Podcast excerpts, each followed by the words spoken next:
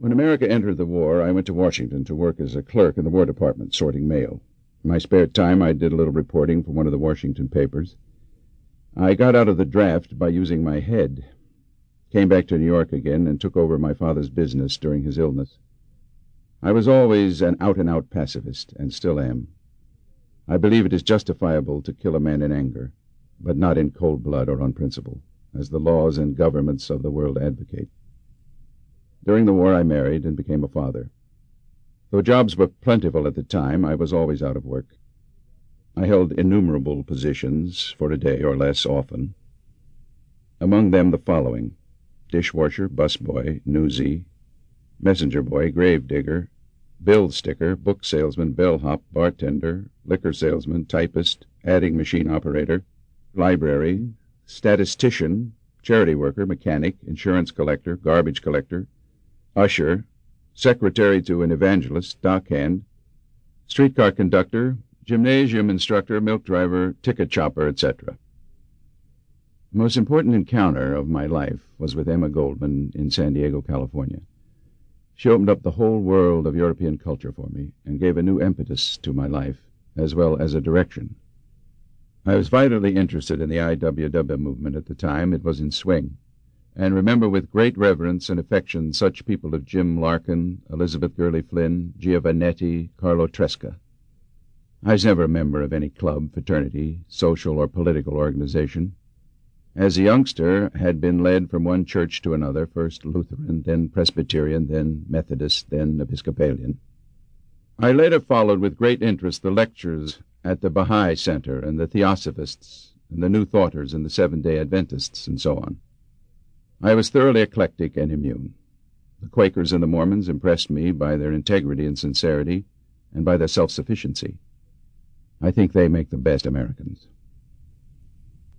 In 1920, after serving as messenger and stool pigeon for the company, I became personnel director of the Western Union Telegraph Company, New York City. I held the job almost five years and still consider it the richest period of my life. The scum and riffraff of New York passed through my hands. Well over a hundred thousand men, women, and boys. During a three-week vacation in 1923, I wrote my first book, a study of twelve eccentric messengers. It was a long book, and probably a very bad one, but it gave me the itch to write. I quit the job without a word of notice, determined to be a writer. From then on, the real misery began. From 1924 to 1928, I wrote a great many stories and articles, none of which were ever accepted. Finally, I printed my own things, and with the aid of my second wife, I sold them from door to door, later in restaurants and nightclubs. Eventually, I was obliged to beg in the streets. Through an unexpected piece of fortune, I was able to come to Europe in 1928, where I stayed the whole year, touring a good part of the continent. Remained in New York the year of 1929, again broke, miserable, unable to see a way out. Early in 1930, I raised the money to return to Europe, intending to go direct to Spain, but never getting any further than Paris, where I have remained since. In addition to the book on the messengers, which I wrote in three weeks, I completed two novels while in America, and brought with me to Europe a third one, which was unfinished.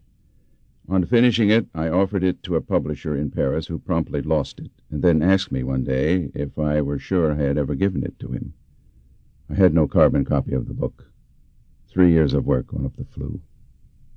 I began Tropic of Cancer, which is announced as my first book, about a year after landing in Paris. It was written from place to place on all sorts of paper, often on the backs of old manuscripts. I had little hope when writing it of ever seeing it published. It was an act of desperation. The publication of this book by the Obelisk Press, Paris, opened the door to the world for me. It gave me innumerable friends and acquaintances from all over the world. I still had no money. I still do not know how to earn a living, but I have plenty of friends and well-wishers and have lost my fear of starvation, which was becoming an obsession. I am now absolutely at one with my destiny, and reconciled to everything which may happen. I haven't the slightest fear about the future, because I have learned how to live in the present. As for influences, the real in